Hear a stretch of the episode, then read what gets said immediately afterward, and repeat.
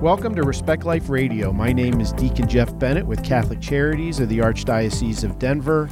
And remember, you can listen to all of our shows at respectliferadio.com. Today, our very special guest is Father Vincent Lampert. Father Lampert was ordained a priest in the Archdiocese of Indianapolis in 1991. He currently serves as the pastor of St. Michael and St. Peter parishes in Brookville, Indiana. And in 2005, he was appointed the exorcist of the Archdiocese of Indianapolis. And you received your training in Rome, and you're a member of the International Association of Exorcists. Is that right, Father?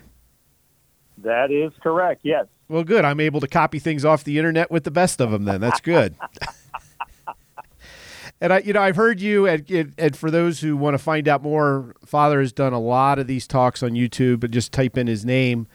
But you weren't ac- actually uh, lobbying for the position of exorcist, were you? I was not. So in 2005, the the exorcist in Indianapolis passed away and ironically, he was the pastor of the parish where I attended grade school. But the Archdiocese of Indianapolis has always had a stably appointed exorcist. So even when it fell out of practice in many dioceses across the United States, Indianapolis always had one officially appointed. So the Archbishop looked at me one day and said, You're going on sabbatical, aren't you? I said, Yes. He goes, You're going to study one more thing when you're in Rome. And uh, he appointed me.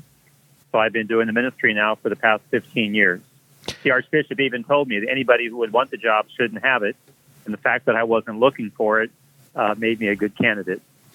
Well, evidently, uh, you know you've done a great job of really explaining what happens. What was your training like in Rome? Well, the uh, church says the best way to be trained is to apprentice with a more seasoned exorcist. So the priest who trained me uh, actually also trained with uh, Father Gabriel Amorth, the former chief exorcist in Rome, and they were trained by a Passionist priest, Father Candido Amantini, who's now deceased, but he's on his way to being uh, canonized a saint. He's now servant of God. And Father Candido used to do exorcisms at the Holy Stairs in Rome, just across the street from the Basilica of St. John Lateran.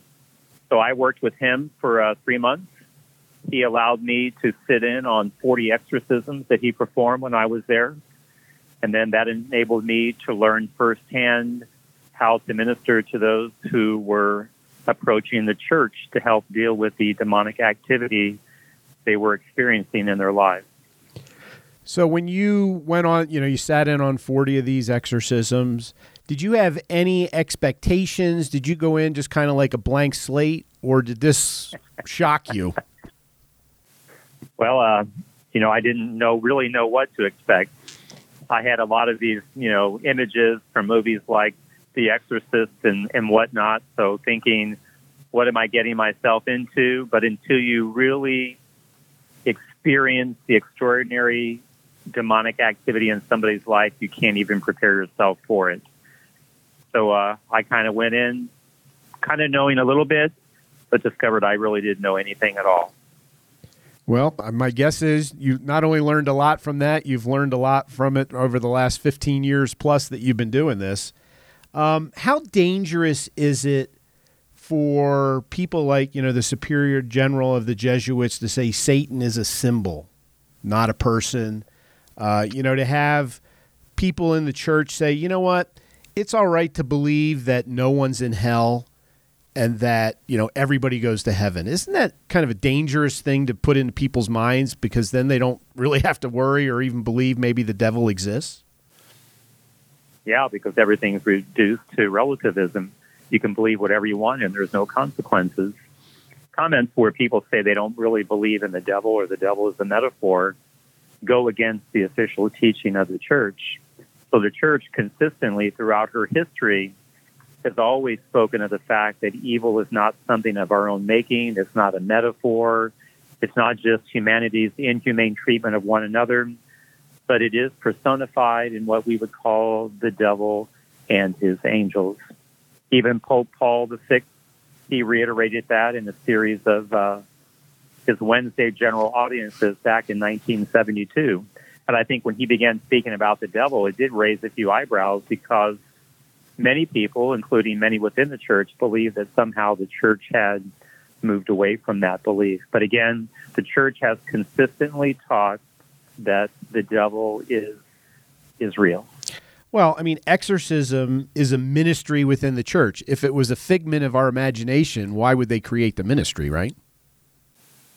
But you know, any priest that was ordained prior to 1972 was one of the minor orders was the Order of Exorcists. Now, it did fall out of practice after 1972, and then it was only reserved to the priest appointed by his bishop, either on a stable basis, so a diocese, because technically the exorcist in every diocese is the local bishop. He is the exorcist by virtue of his episcopal ordination, and then the church says that at his discretion, he may appoint one or more of his priests to do this ministry, either on a case by case basis or on a stable basis, meaning this particular priest is the priest in his diocese that people should turn to when they believe they're dealing with extraordinary demonic activity. So, has your bishop ever sat in on one of your sessions, or I'm, I'm guessing he prays for you? How how involved is he with what you're doing? Just to keep me, he just wants to be kept informed. Okay. So I was when I was appointed, the bishop that appointed me, he's uh, now passed away. He was a uh, member of the Benedictine order. Uh, Archbishop Daniel Buechlein appointed me, and then uh, I was reappointed by now Cardinal Joseph Tobin, who is the Cardinal Archbishop in Newark, and then again by Archbishop Charles Thompson, who's now the current Archbishop of Indianapolis. And all of them said that they trust my judgment, and if I believe that an exorcism needs to be performed, then I should go ahead and do it, but simply keep them informed of what is taking place so that they can offer their own prayers and support. I've never had uh, the bishop sit in on any exorcisms that I performed.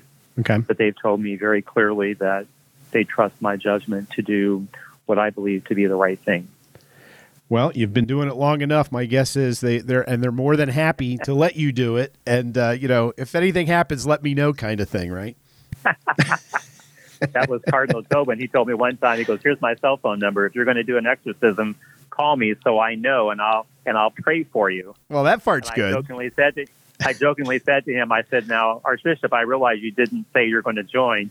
He said, "Remember, I'm going to pray for you." and then we both had a good laugh over that. that is funny. So, you know, there's a lot of stuff going on in our society today, you know, whether it's riots, anger, hatred. I mean, I've I've even heard that, you know, people have engaged witches to cast spells on the election. We have the pandemic. Does it is there a greater demonic activity going on or are we just more aware of it? What what are your thoughts on that? I think there is greater demonic activity in the world today. And even with saying that, I would go on to say that it isn't that the devil has upped his game, in my opinion, but that more people today are willing to play the devil's game.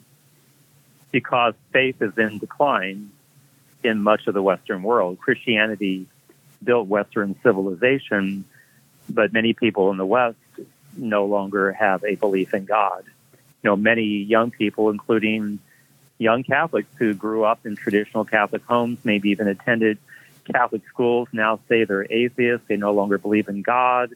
They're spiritual, but they don't need to go to church. So faith in God will lead us in one direction. The lack of faith will lead us in another. And I think because faith is in decline, we are seeing more demonic activity. And certainly the devil is an opportunist. So he may not cause all the problems that we experience, but he will take advantage of it to advance his own agenda.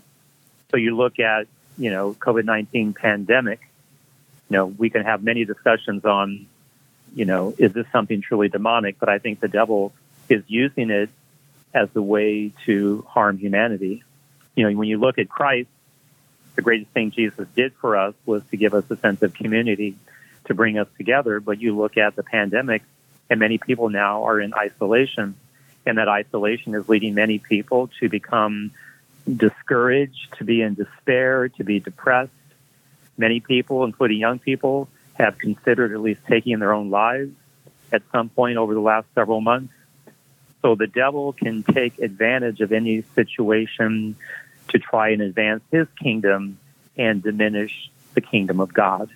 And when it comes to the ministry of exorcism, The goal is to defeat Satan and his demons and to further the kingdom of God. So he really is an opportunist, and unfortunately, when we turn from the faith and and become moral relativists, we we kind of open the door. What are some of those portals that we can engage in in our lives that open the door for the demons to you know to have greater access to us? There are uh, there, the ways are countless. There are some main ways that I've seen over the last 15 years. Yeah. You mentioned people involved in witchcraft to try to put curses on people. You know, people are surprised to realize just the number of people that are, are engaged in uh, witchcraft, but it is prevalent in society. Now, I would say that a curse can be an entry point, but curses are only effective if we are weak in our faith. Right. We can't control the ill will that somebody may wish to place upon us, but we can make sure that we're remaining spiritually strong. You know, as Catholics, go to Mass, celebrate the sacrament, pray. You know, these are the things that can help keep us safe.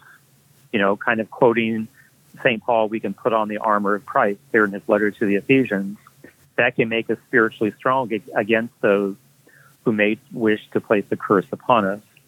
So a curse can be an entry point, ties to the occult, you know, people dabbling in things that have to do deal with the paranormal, seeing a psychic, a medium, practicing witchcraft, uh, playing with a Ouija board.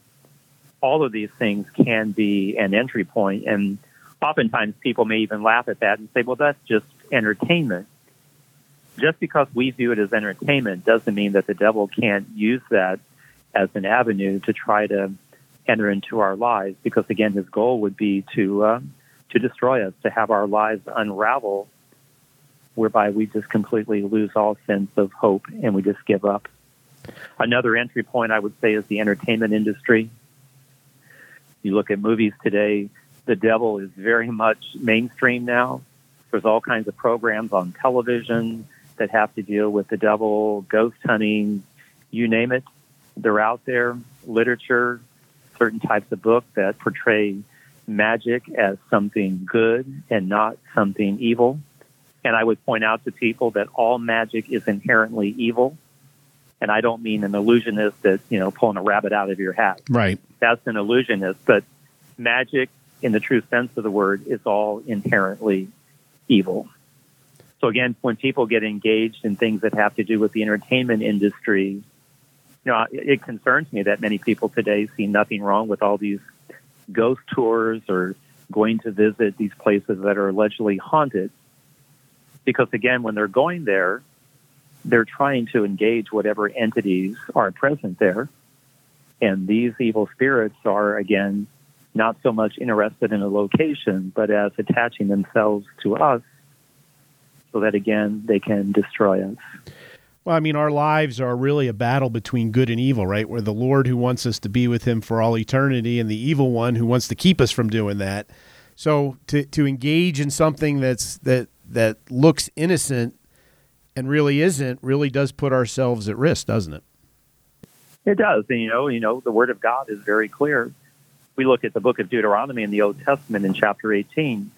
It spells out very clearly the things that we should not be doing trying to communicate with the dead, you know, all of these practices that revolve around the occult can be extremely dangerous. What are the different types of demonic activity? So the church identifies four different types of extraordinary demonic activity. So there's infestation, which is the presence of evil in a location or with an object. There can be demonic vexation, which are physical attacks some people use the word oppression, but I prefer the word vexation because to me, oppression, even though it involves physical attacks, I believe that demonic oppression is a gift from God. The person didn't do anything wrong to bring on the evil, but God is permitting the devil to afflict them as an opportunity for that person to demonstrate their fidelity to God and as a result to grow in holiness and virtue. Think of Job in the Old Testament. St. Paul, who talks about the thorn in the flesh that he received, the messenger from Satan sent to torment him, to keep him from becoming proud. We can think of some of the great saints of the church, St. John Vianney, Padre Pio, and nobody would have said that they needed exorcisms, but they were experiencing demonic oppression as a very particular gift from God. So again, we have infestation, vexation, physical attacks, obsession, which are mental attacks, and then possession itself, whereby the devil or some other evil spirit will take control of a person's body, treating that body as if it were its own. Now, possession is is pretty rare, isn't it? It is. The priest that trained me said maybe one out, out of every 5,000 cases will be a true case of demonic possession. Most of the time, uh, once it's ruled out that the person isn't dealing with some type of a mental health or a physical health issue, it revolves around infestation, vexation, and obsession. But again, true cases of demonic possession are extremely rare. Are you seeing uh, an uptick in people contacting you, thinking they may be struggling with one of those uh, demonic activities, uh, or is it the same as it always has been? There's an uptick because some exorcists are publicly known, such as myself. Some prefer to remain anonymous. So those of us who are out in the public forum tend to get more calls. You know, when I was appointed back in 05, I probably got about 200 inquiries every year. Now I get about 1,800 calls and emails a year. And then I try to network with other exorcists here in the United States, being a member of the International Association. It's a group of 800 priests and their helpers from throughout the world. And uh, we get together in Rome every other year as an opportunity for ongoing education and as a way just to get acquainted with one another. That way we can network you know, I have people contact me, for example, from the Central African Republic. There's no way I can help that person, but by knowing somebody who's associated with the International Association, then I can try to connect the exorcist in that area with the person who is seeking help. So, excluding bishops, how many how many exorcists ballparkish do we have in the United States? Would you think? The number actually is, would be unknown, just simply because some are not publicly known. But it's my guess there's somewhere around 125. Okay. So when I was appointed in 2005, I became one of about 12 stably appointed exorcists, which is why the number was so few that there wasn't anyone that I could mentor with here in the United States, which is why then my bishop sent me to Rome to learn how to deal with people that were up against the demonic you know, the interesting thing is that, uh, you know, in the West, we may not readily accept a spiritual cause for what is happening in the life of a person. Other parts of the world, that would be readily acceptable. And that would be true of, you know, like in Italy, there are 300 exorcists. There are 300 appointed in Poland. I had the opportunity to travel uh, to South Africa back in 2017 um, just to do some uh, training and speaking on the topic. But in those parts of the world, people would say, we absolutely believe in spiritual realities. So in the United States, I think we're more skeptical. We always think, well, isn't there a pill that they, people can take and that'll make them better? Yeah, better be on your insurance plan because that'd be an expensive pill if it wasn't uh, copay. Yeah, but again, in other parts of the world, they're more receptive to the idea. And ultimately, you know, when somebody is suffering, we should be willing to work with them, whether that be due to spiritual, mental, or physical causes. So, someone has turned to the church, the church should help them and direct them to the best place where they can get the help, whether that's through somebody in the mental health field, you know, their medical doctor, or even the church herself through the ministry of exorcism. Because an exorcism, at its very core, is a prayer. Yeah. It's a prayer directed to God who's asked to bring relief into the life of the person.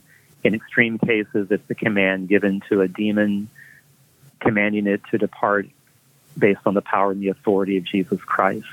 But again, it's all about bringing healing into the life of people who are suffering.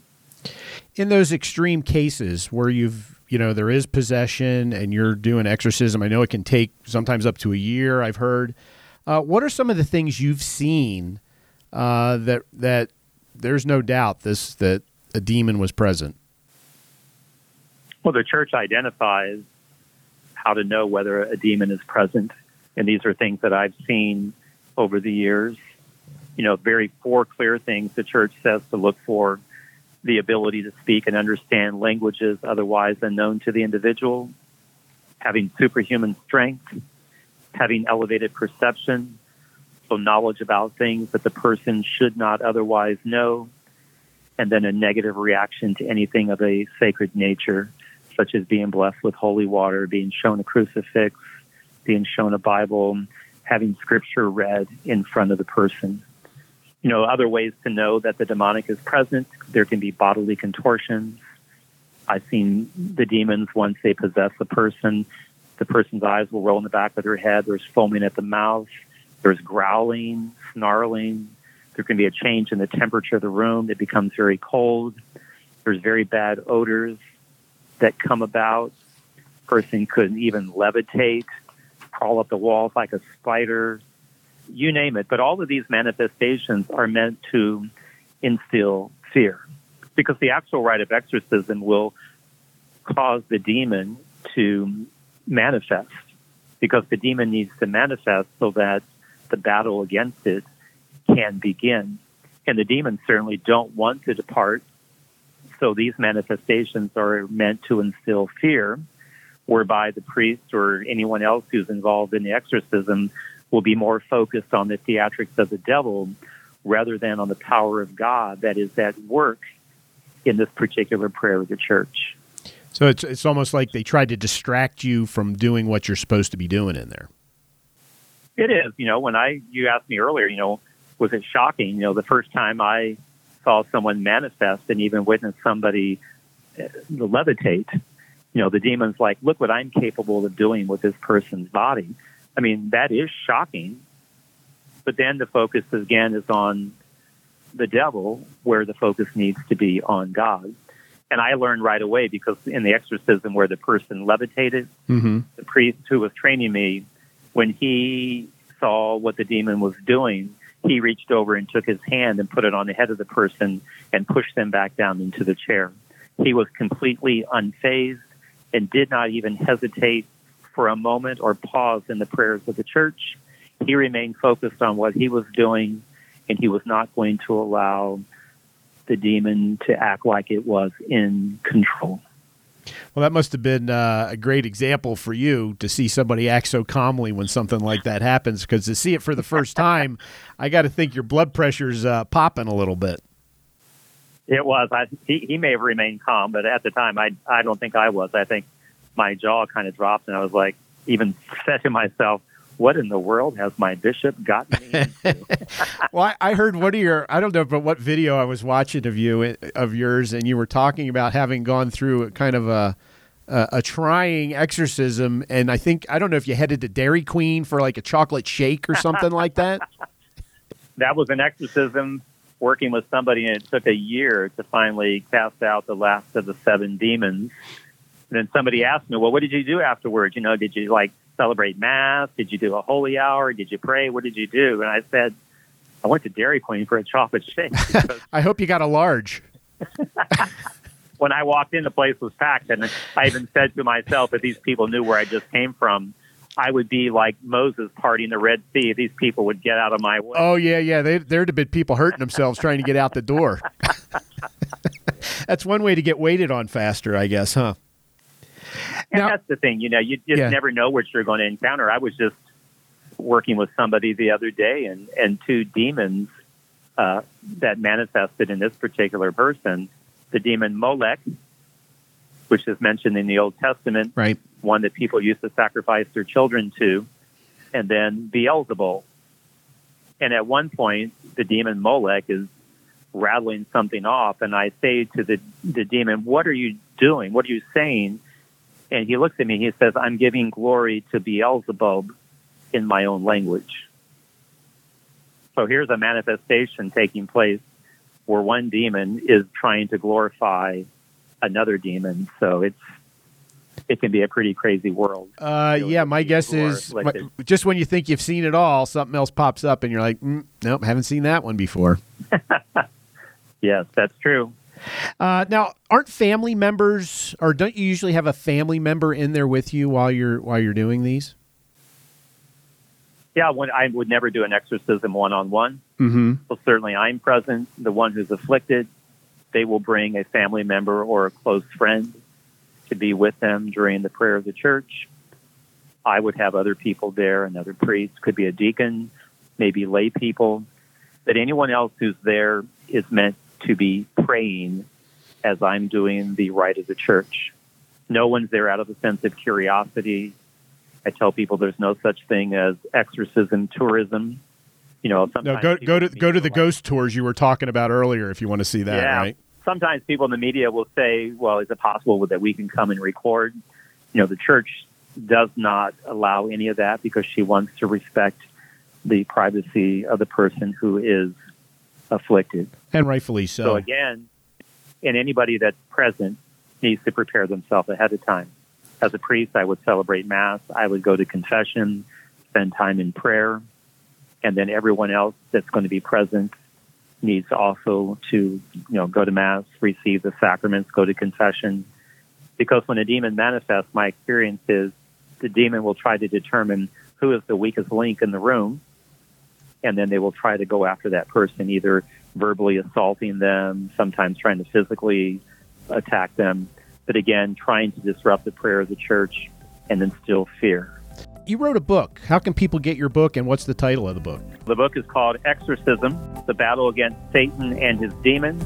It's put out by Emmaus Road Publishing. It's also available on Amazon